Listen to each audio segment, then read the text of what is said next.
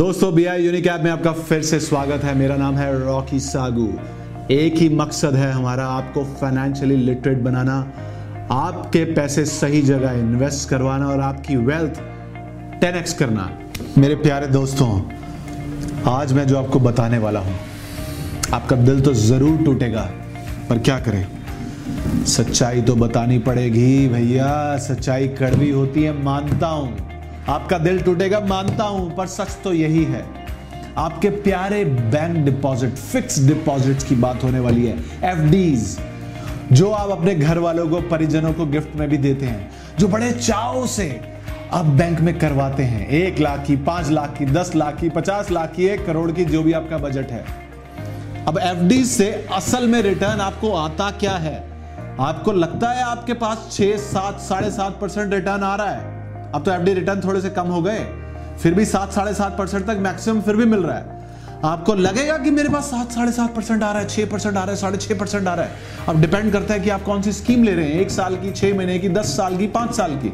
Return भी उसके, उस पर ऊपर डिपेंड करता है। तो लेट्स से आपको सात परसेंट रिटर्न आ रहा है। आपको ऐसा लगता है। आपने दस लाख रुपए की एफडी कराई और आपको लगता है आपको एनुअल सात परसेंट रिटर्न मिलने वाला है। अब इसके पीछे की गेम समझाता हूँ। तीन ऐसी चीज़ें जो आपको समझनी चाहिए। क्या क्या है तीन ऐसी चीज़ें? पहली बात, महँगाई दर। अब एक चीज़ छोटी सी गूगल करते हैं दोस्तों।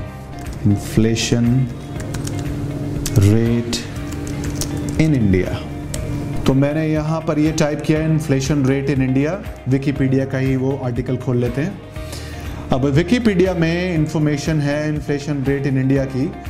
Inflation rate in India was 5.05 percent as of May 2019 तो मई 2019 तक इन्फ्लेशन रेट था पाँच परसेंट के आसपास।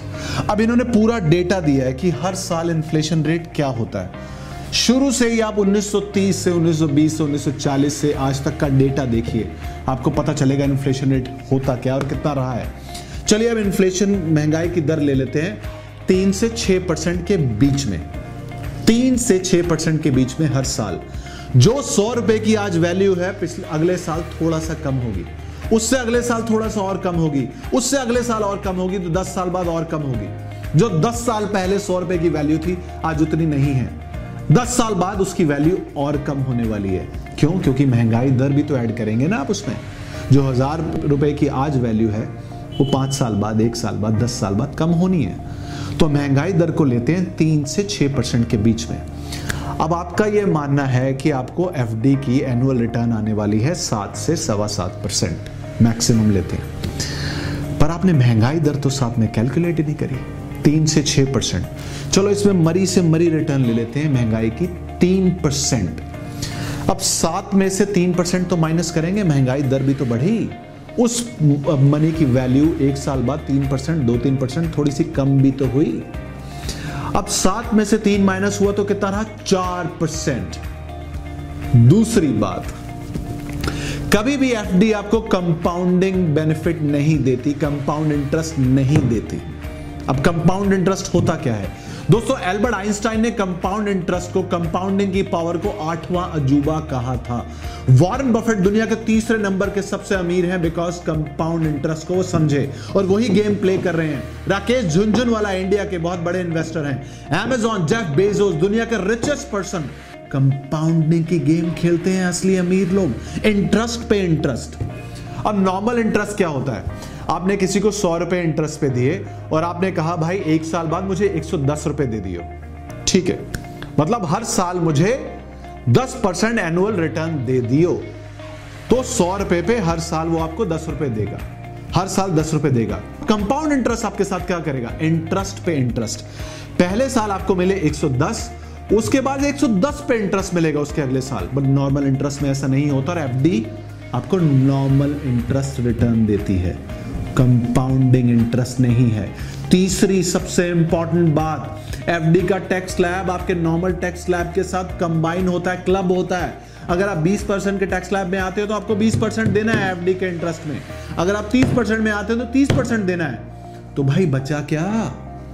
तीन, सात परसेंट का आप एनुअल रिटर्न मान के चल रहे हैं। दो, तीन परसेंट तो महँगाई दर में चला गया। कई बार चार परसेंट भी चला जाएगा। चला गया मतलब महँगाई बढ़ गई। आपके उस पैसे की एक साल बाद उतनी वैल्यू नहीं रही दो तीन परसेंट थोड़ा सा कम होगी। ऐसा ही होता है इन्फ्लेशन रेट आप चेक करके देख लेना गूगल पे। उसके बाद टैक्स स्लैब अगर आप 30 परसेंट के टैक्स स्लैब में हैं लेट्स से आपको 10 लाख सात परसेंट एनुअल रिटर्न आया। अब 10 लाख पे एनुअल 7 परसेंट रिटर्न हुआ सत्तर हज़ार। सत्तर हज़ार में से आप महँगाई की दर भी तो ऐड करेंगे। फिर सत्तर हज़ार में से आपको टैक्स भी तो देना है। अगर आप 20 परसेंट के स्लैब में आते हैं तो सत्तर हज़ार पे 20 परसेंट टैक्स अगर आप 30 परसेंट के स्लैब में आते हैं तो सत्तर हज़ार पे थर्टी परसेंट टैक्स अरे मिला क्या? असल में एक दो तीन परसेंट की ही गेम हुई। अब आप एक दो परसेंट की गेम खेलेंगे दस लाख रुपए लगा के। सर अपने पैसे सही जगह इन्वेस्ट कीजिए दोस्तों सही जगह। एफ़ यूजलेस है। हाँ पैसा आपका खड़ा है वहीं का वहीं। वो अच्छा लग रहा है आपको। पर अगर आप ये सोच रहे हैं कि सात परसेंट एनुअल रिटर्न दे रहा है तो भाई साहब उसमें महँगाई की दर भी ऐड करना उसमें अपना टैक्स स्लैब भी ऐड करना और ये भी लग, देखना कि कंपाउंडिंग बेनिफिट एफडी में नहीं है।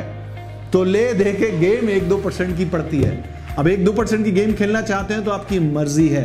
सही जगह इन्वेस्ट करना चाहते हैं तो B I unique app channel देखते रहिए। हम बहुत जल्दी बहुत सारे वीडियोस के साथ आने वाले हैं कि अपना पैसा सही जगह इन्वेस्ट कहाँ करें। तो आज के लिए दोस्तों, धन्यवाद।